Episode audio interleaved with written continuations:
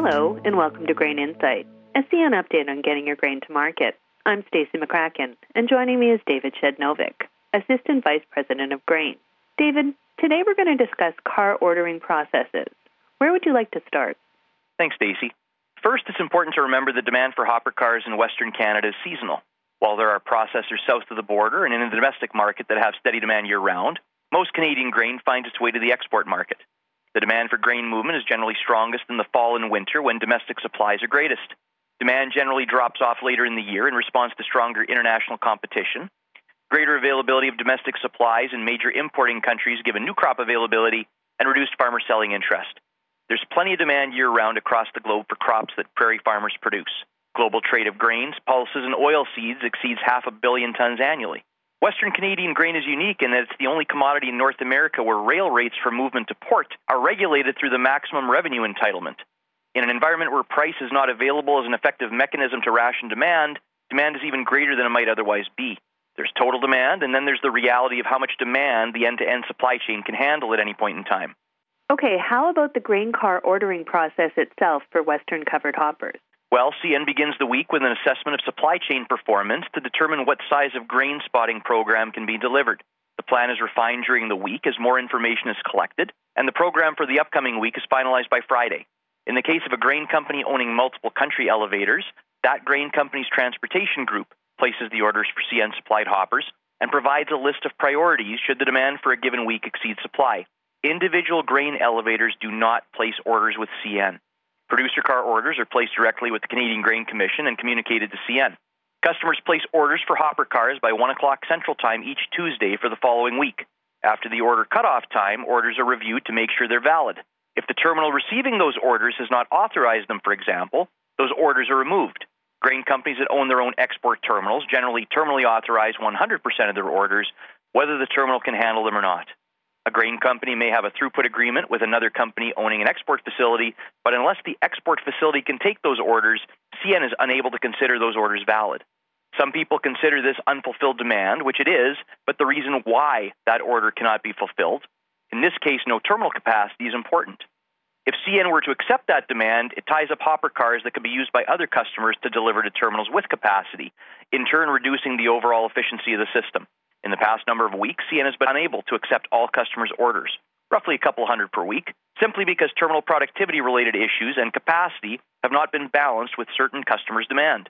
The collective objective of CN and its customers is to maximize the throughput of the whole system, but the supply chain only works if all the parts are working together.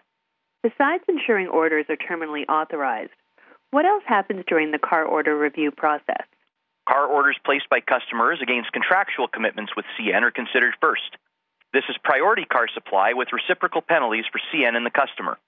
The balance of available car supply for that week is allocated evenly across the remaining orders for each customer. We call these general orders. Even though a customer may have priority car supply, CN must consider the situation with respect to the pipeline pointed at a customer's destination terminal.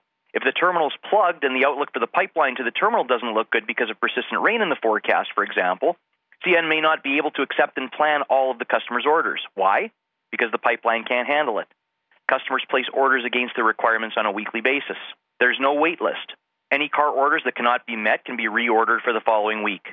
Let's focus on CN's weekly reporting on Western Canadian grain as it pertains to car order fulfillment now. Well, beyond simply projecting and reporting on the total amount of grain and processed grain products being shipped from Western Canada over a specific period, CN also measures and reports on the quality of the service being provided. This report's been around since the 2016 17 crop year, capturing 100% of grain shipments moving in CN supplied hoppers and private customer supplied hoppers, along with detailing 100% of the orders received for CN equipment.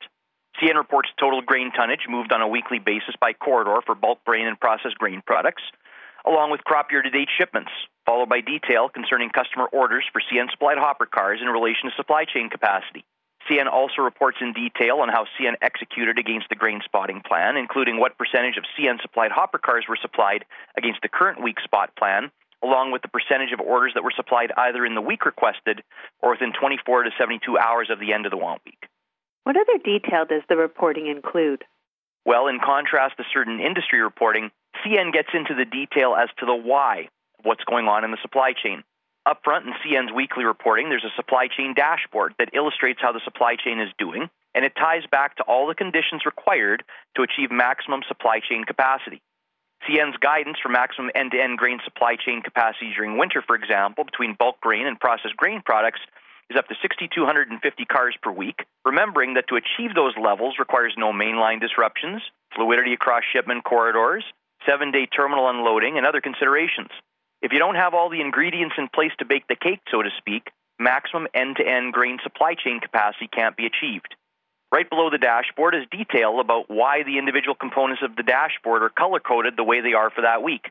If you don't have that information to go along with the percentage of orders fulfilled, you don't have the whole picture. The end to end supply chain is a lot more complicated than pass or fail with nothing in between. All the links in the chain need to be working together to deliver results. What have CN's car order fulfillment results looked like so far this crop year? CN has been consistently supplying 90 to 100% of planned and confirmed car orders either within the want week requested or within one to three days after the end of the want week. That's translating into strong and steady grain movement. Thank you for your time, David, and thanks for listening to Grain Insight, an update from CN.